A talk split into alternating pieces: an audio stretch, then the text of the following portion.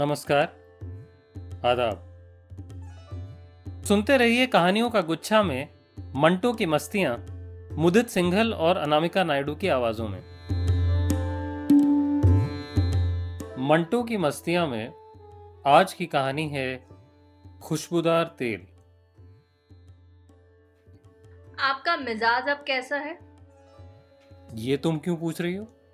भाई अच्छा भला हूँ मुझे क्या तकलीफ़ थी? तकलीफ़ तो आपको कभी नहीं हुई।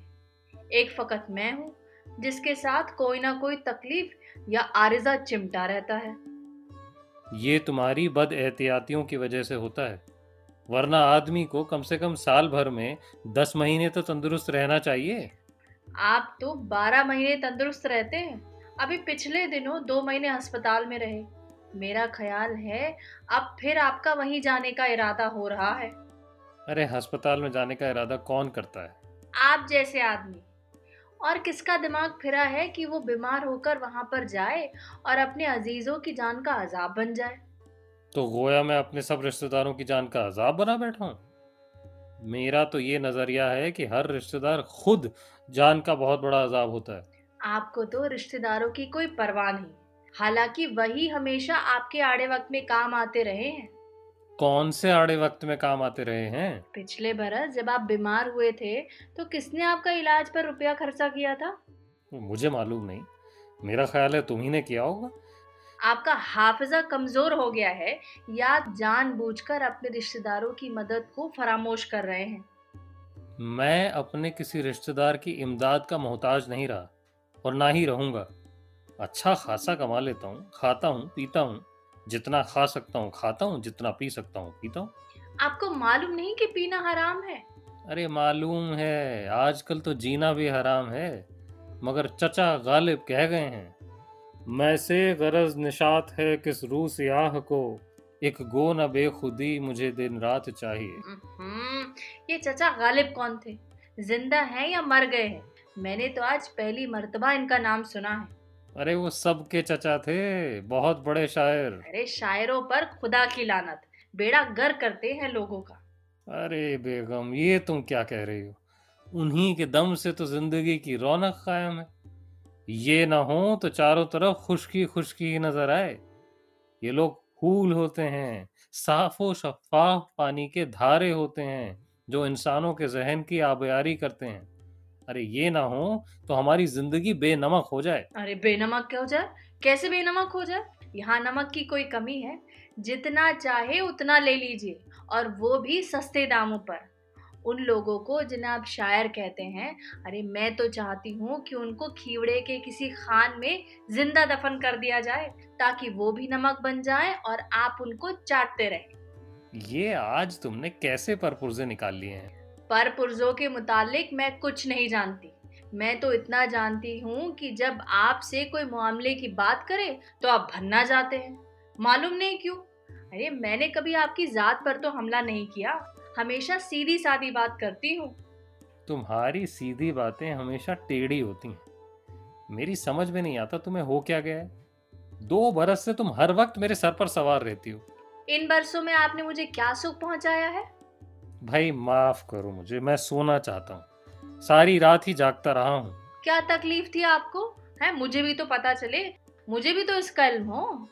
तुम्हें अगर इसका इल्म हो भी जाए तो इसका मदावा क्या करोगी? मैं तो सख्त नाहल हूँ। किसी भी काम की नहीं है ना? बस सिर्फ़ एक आप हैं जो दुनिया की सारी हिकमत जानते हैं। भाई मैंने कभी ये दावा नहीं किया लेकिन औरत जात हमेशा खुद को अफजल समझती है। हालाँकि वो आम तौर पर कमक्ल होती है। देखिए आप तान तरोस पर उतर आए हैं। ये कहाँ की अकलमंदी है? मैं माफ़ी चाहता हूँ। तुमने चूँकि मुझे उकसाया तो ये लफ्ज मेरी जबान से निकल गए। वरना तो तुम जानती हो कि मैं गुफ्तगु के मामले में बड़ा मोहतात रहता हूँ। जी हाँ रहते होंगे। मुझसे तो आपने हमेशा ही नौकरानियों सा सुलूक किया है। ये सरासर गलत इल्ज़ाम है भाई। तुम तो मेरी मलका हो। आप बादशाह कैसे बन बैठे? आपकी सल्तनत कहाँ है? मेरी सल्तनत ये मेरा घर है। और आप यहाँ के शहनशाह हैं? इसमें क्या शक है? तुमने तंजन कहा है लेकिन हकीकत में इस सल्तनत का हुक्मरान मैं ही हूँ। हुक्मरान तो मैं हूँ इसलिए कि इस घर का सारा बंदोबस्त मुझे ही करना पड़ता है। सब देखभाल मुझे ही करनी पड़ती है। तुम मेरी मलका हो और मलका को हाथ पर हाथ धरे बैठे नहीं रहना चाहिए। अपनी मलकियत का ध्यान रखना चाहिए। इसलिए तुम भी यहाँ की हुक्मरान हो। इसलिए कि तुम इसका नज्म बरकरार रखती हो नौकरों से अच्छा काम लेती हो अच्छे से अच्छा खाना पकवाती हो वो सारा दिन पलंग पर लेटी आराम करती रहती हो। मैं तो जो आराम करती हूँ सो करती हूँ।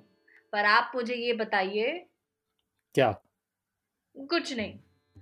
अब आप इस घर के हुक्मरान हैं। अब मैं आपसे क्या कहूँ? तुम जो कुछ कहना चाहती हो बिला खौफो खतर कहो।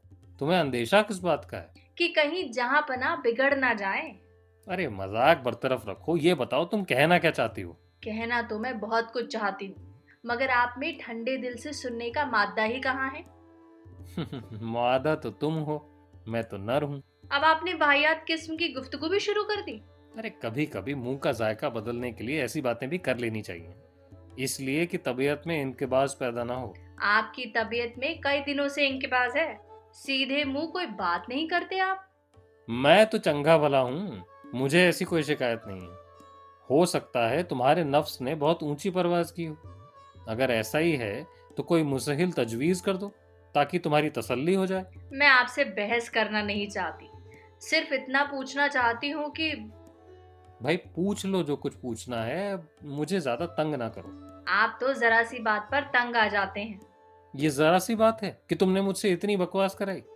अरे यही वक्त मैं कहीं सर्फ करता तो कुछ फ़ायदा भी होता। क्या फ़ायदा होता? बड़े लाखों कमा लिया आपने बगैर इस बकवास के है ना? अरे कमाए तो हैं लेकिन तुम ये बताओ कि कहना क्या चाहती हो? मैं कहना चाहती थी कि जब से ये नई नौकरानी आई है आपकी तबीयत क्यों खराब रहने लगी है? नई नौकरानी को कोई बीमारी है क्या? जी नहीं बीमारी तो नहीं है लेकिन मैंने आज उसे रुखसत कर दिया। क्यों? अरे वो तो बड़ी अच्छी थी। आपकी नज़रों में होगी। मैं तो सिर्फ़ इतना जानती हूँ कि वो बीस रुपए माहवार में इतने अच्छे कपड़े कैसे पहन सकती थी? बालों में खुशबूदार तेल कहाँ से डालती थी? अब ये मुझे क्या मालूम? आपको सब कुछ मालूम है। आपके बालों से भी उसी तेल की खुशबू आती है। मालूम नहीं ये तेल आपने कहाँ छुपा रखा है।